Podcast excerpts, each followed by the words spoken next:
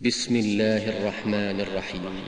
إذا زلزلت الأرض زلزالها وأخرجت الأرض أثقالها وقال الإنسان ما لها يومئذ